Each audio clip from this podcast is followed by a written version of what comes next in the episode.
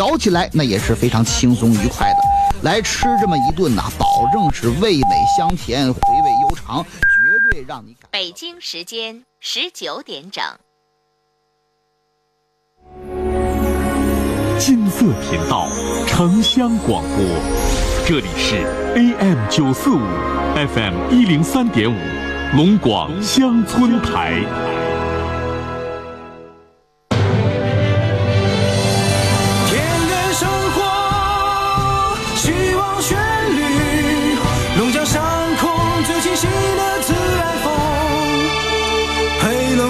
乡村广播，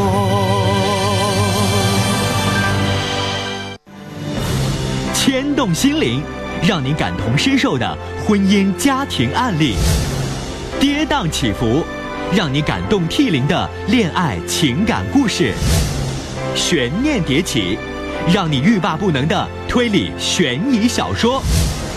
尘封故事会。陈峰带给你每天不一样的精彩。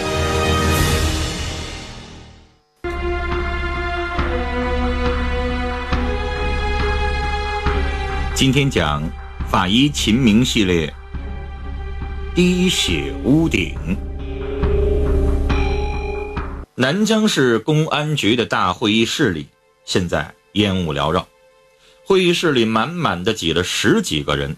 大部分侦查员的眼眶都有些黑眼圈显然这一夜谁都没闲着。刑警队长总结了调查的情况，说：“这个现场看似简单，受害人的钥匙落在门口，卧室关键部位都被翻乱了，受害人的手提包也被翻动过，现场没有发现现金和首饰。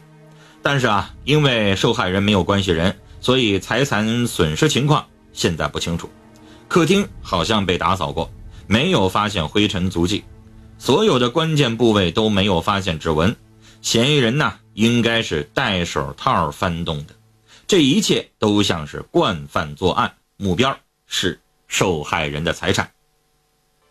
到现在为止呢，客厅也没有灰尘足迹，有可能被打扫过了，也有可能是嫌疑人。穿着干净的拖鞋，我敢肯定这起案子是熟人作案。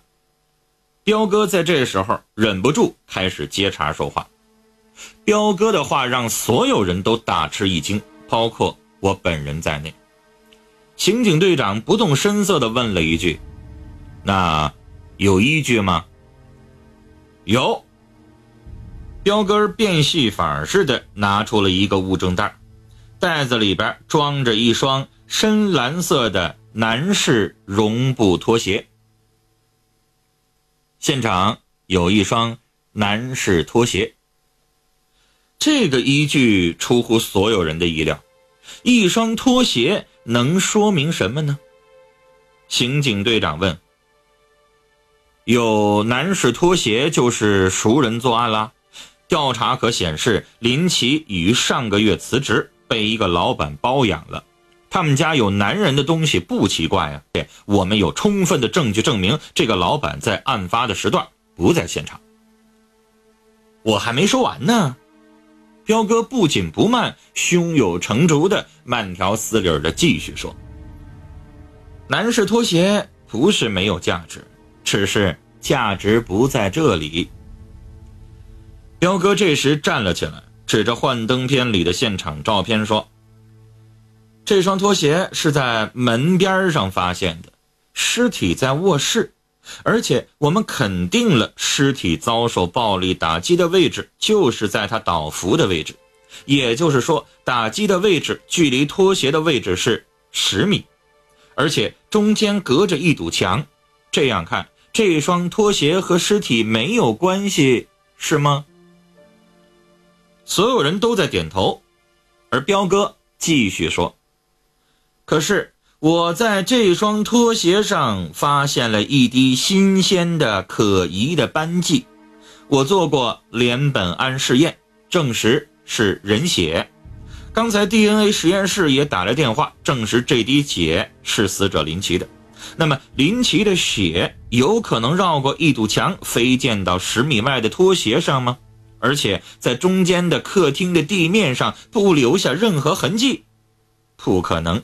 也就是说，案发的时候，这双男士拖鞋应该在死者旁边。听到这儿，全场安静了下来，大家都在思考。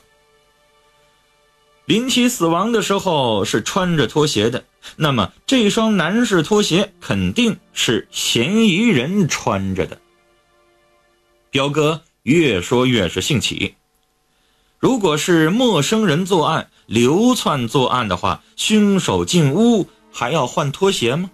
如果真是这样，这一定是个讲究卫生的凶手吧？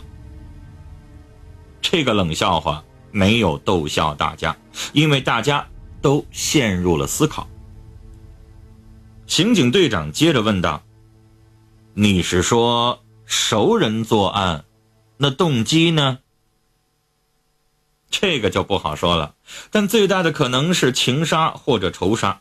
现场翻动的痕迹可能都是为了伪装，门口的钥匙就是嫌疑人为了伪装现场特地丢在门口的。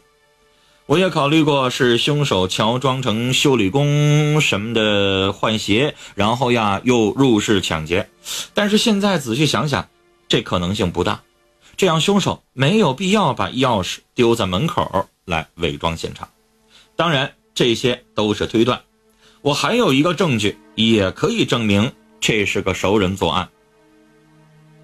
彪哥横扫了一眼参会人员，在人们注视的目光当中，继续说：“林奇的身上没有任何抵抗伤和约束伤，这是个案件最特殊的地方。”如果是被别人挟持到卧室的，身上一定有约束伤和抵抗伤，也就是说，他的手腕、颈部等部位应该有伤。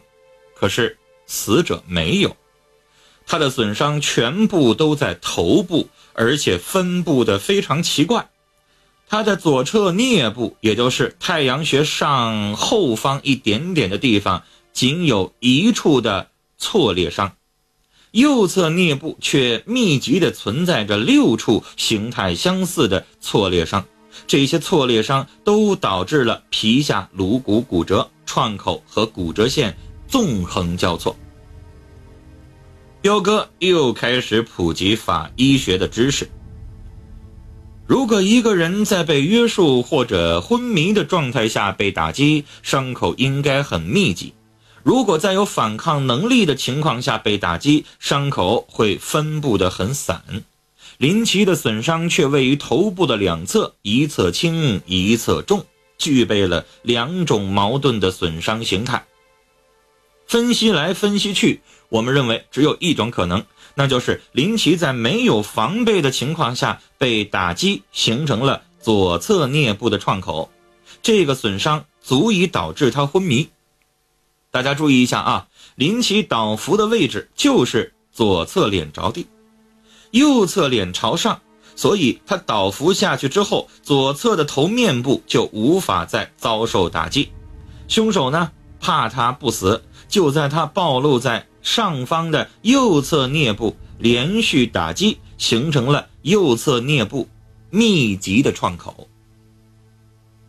大家听到这儿，开始纷纷。点头表示赞同。那如果凶手是在林奇正面施暴，林奇应该会有下意识的抵抗。如果抵抗了，他的手臂应该有伤，但是他的手臂没有任何损伤，所以凶手应该是在他背后趁其不备，突然实施打击的。而且，如果是正面打击，他更有可能是仰卧而不是俯卧。那么，我们试想，一个陌生的修理工可能在主人卧室里从主人的背后突然实施打击，而主人却没有任何防备吗？显然，这不符合常理，不可能。所以，这一定是个熟人做的案。分析的漂亮。一直没说话的公安局长已经开始喜形于色了。好，熟人作案，这个案子呀好办多了。刑警队长吸了口烟，接着说：“可是，根据我们可靠的调查，林奇生前性格孤僻，没有朋友，也没有仇家。现在呀，处于被包养的状态，没有任何证据证明他和孙老板之外的人接触，而且包养他的孙老板已经可以排除作案时间了。那么，这可怎么查呢？”等等。彪哥立马打断：“你说的那个孙老板是叫孙浩天吗？”彪哥一边说一边拿出一个物证袋，这里有一个金属环，是林奇戴在肚脐上的，内侧有孙浩天的名字。刑警队长一脸迷惑：“搞错了吧？孙老板的全名是孙金福，房地产商，没有前科劣迹，没有曾用名。”这个情况的出现让所有人都大感意外。彪哥皱着眉头，敲着自己的脑袋问：“那么，孙浩天又会是谁呢？”全场鸦雀无声。这个，呃，这个名字貌似有点耳熟。我这个时候打破了沉寂，斗胆在局长和队长众人面前开始讲话。啊，我想起来了，昨天开车带林奇父母去殡仪馆的那个开出租车的司机，好像叫孙浩天。我听死者的父母啊，就是这样叫他的。真的吗？彪哥拍了一下桌子，停顿下来思考了几秒，说：“那么恭喜大家，这个案子破了。”哈哈。局长很是兴奋，但也很疑惑。他打断了彪哥：“别高兴那么早，说说看，怎么就破了？”彪哥仍然掩饰不住内心的喜悦。我有依据，大家看这个齐环啊，是一个假钻石，顶多呀值两百，内侧刻着孙浩天的名字，一来符合孙浩天的消费能力，二来说明孙浩天和林奇之间也有某种关系。只是这种关系瞒过了所有人的眼睛。一个月前，林奇被别人包养了，孙浩天自然就有了杀人的动机。这个我们可以想到，但怎么证明就是孙浩天干的呢？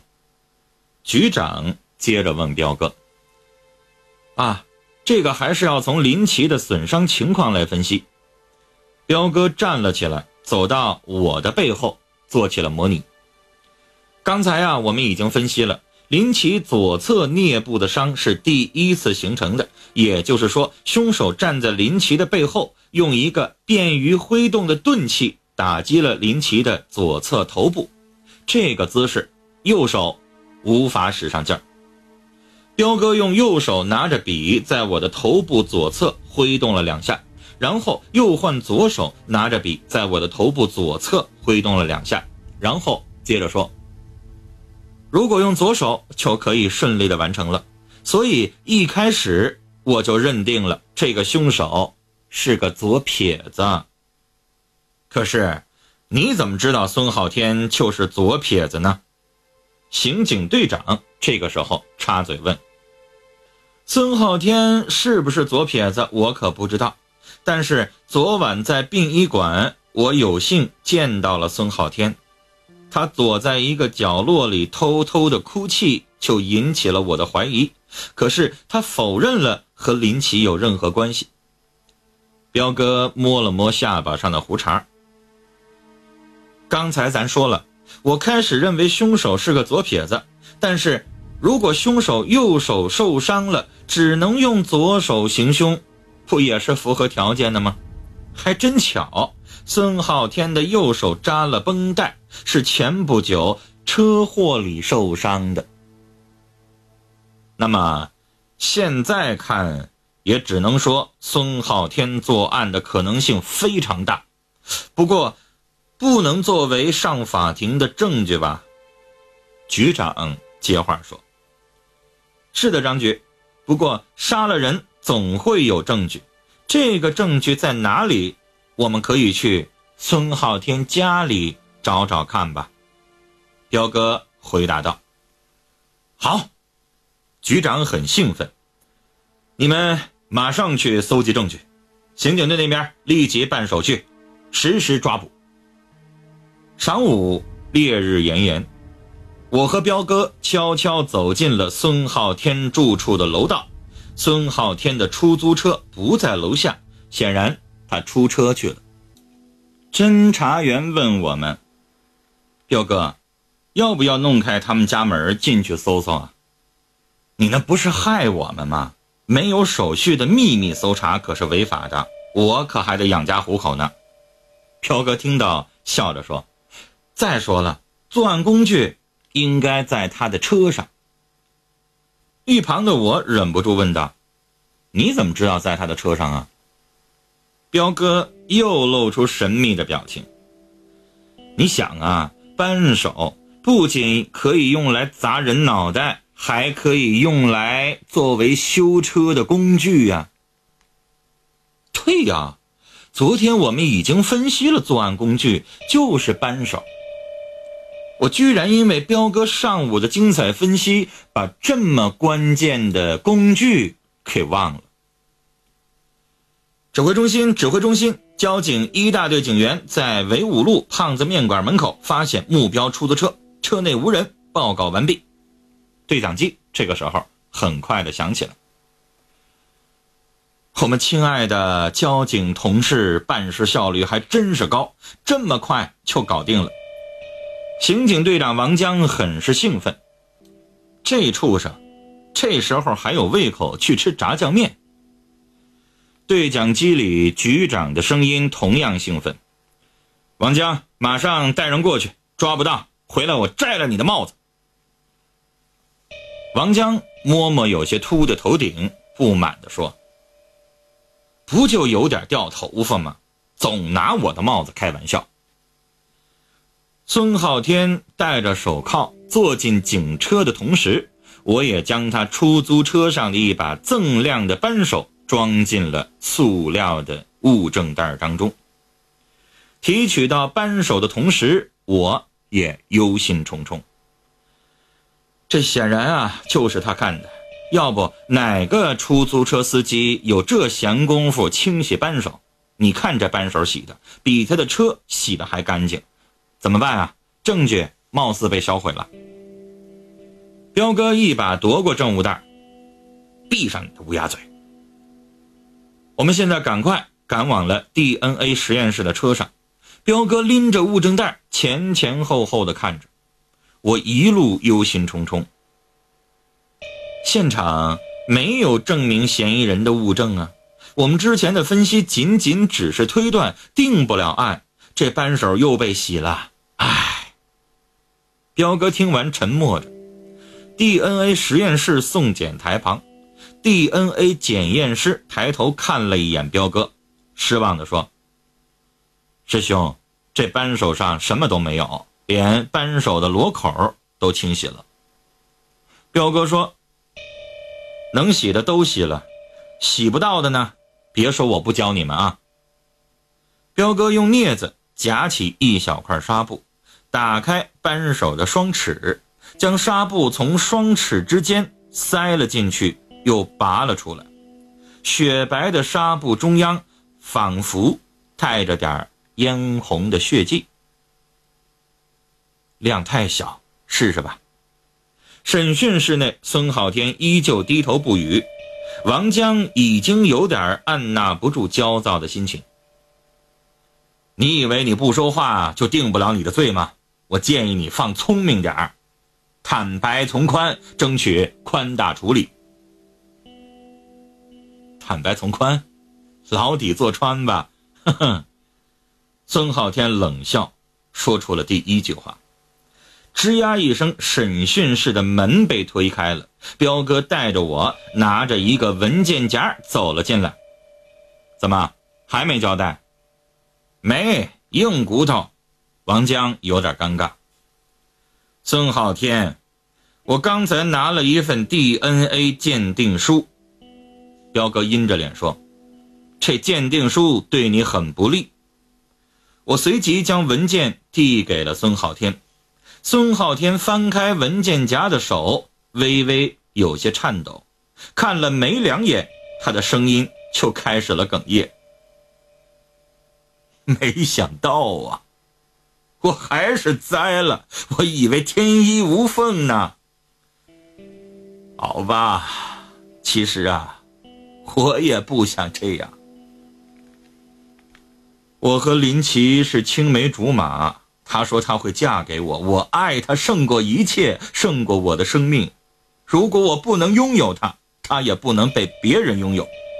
她那么完美，我和她一起总会自卑，所以她说要把我们的关系保密的时候，我也同意了。我以为她终有一天会被我感动，可是我错了，大错特错。一个月前，他傍上了一个大款。为了不让那个混蛋的房地产开发商有疑心，他和我彻底断了关系。我不能失去他，即使让我做他的秘密情人，我都可以忍受。可他像是铁了心，换了号码不回住处，我找不到他，感觉整个人都疯了。于是我下定决心，杀了他。我天天都在他们家楼下等，终于等到了他。我对他还抱有希望。到了他家，我依旧苦口婆心想挽救这份感情。我知道这份感情才是纯洁的，没有任何铜臭。可是他扔给我五千块钱，让我走，让我不要再纠缠他。我哪能忍受这样的羞辱？趁他不注意，从背后袭击了他。我的右手受伤了，左手使不上劲儿，这一下没有打死他。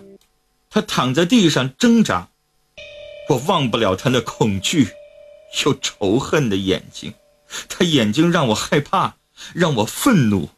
于是我继续打他的头，一下又一下，血和脑浆喷得我一脸一身。讲到这儿，孙浩天说不下去了，开始颤抖。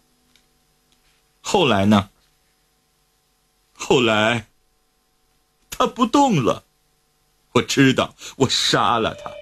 按照我的计划，我杀了他。我在地上坐了很久，害怕，于是我就像电视上演的那样，把柜子里什么都翻乱，拿走了他的钱和银行卡，又把他的钥匙扔在门口。很多人都知道他有钱，我想让你们以为这是一场。劫财杀人，你拿着钱和沾血的衣服呢？钱在家，衣服烧掉了。孙浩天这时候突然镇静下来，擦干了脸上的泪水。唉，现在这样也挺好，我可以去地下陪他了。我不会再让他离开我了。法医秦明系列，《滴血的屋顶》，今天到这儿就讲完了。好，听众朋友，今天的尘封故事会就给大家讲到这儿。好，听众朋友，稍后也欢迎大家来拨打电话零四五幺八二八九八四零零零四五幺八二八九八五零零零四五幺八二八九八七八七，来随时收听我们的节目《陈峰说》。聆听城市上空最真诚的声音，陈峰在电波里抚慰你的心灵。陈峰和你的广播情感专属时间。陈峰说，陈峰主播，欢迎收听。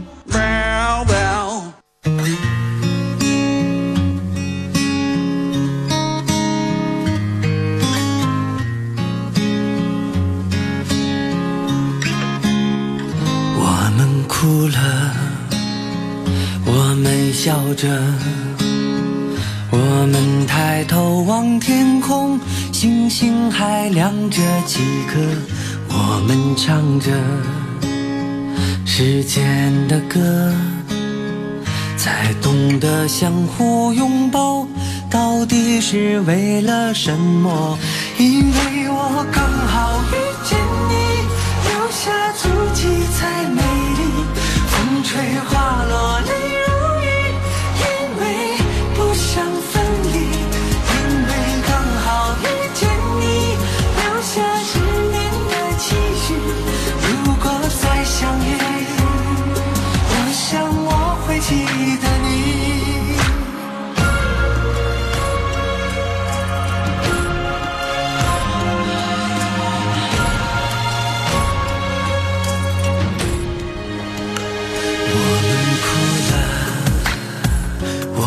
笑着。我们抬头望天空，星星还亮着几颗。我们唱着时间的歌，才懂得相互拥抱，到底是为了什么？因为我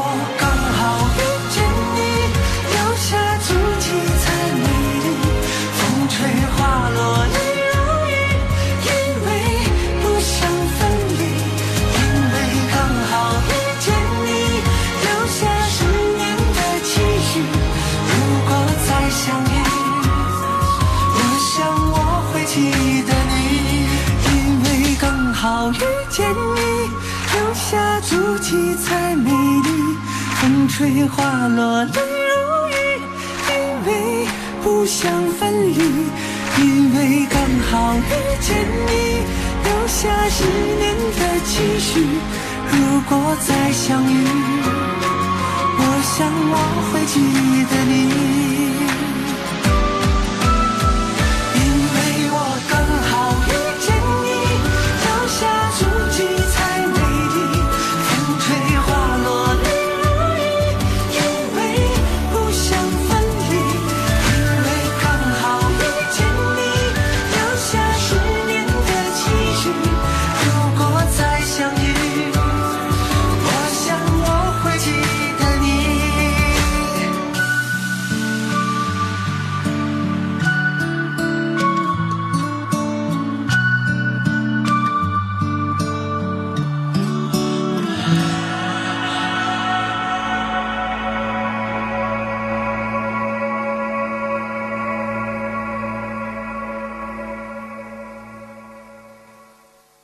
角落太寂静，城市太喧闹，这世界很忙，其实我都知道。离开了地面，就随风飘摇，决定要走遍天涯，心比天高。我就像那一只凌春的小鸟，努力挣脱，冲向蓝天怀抱，勇敢地张开双臂，闭上了双眼。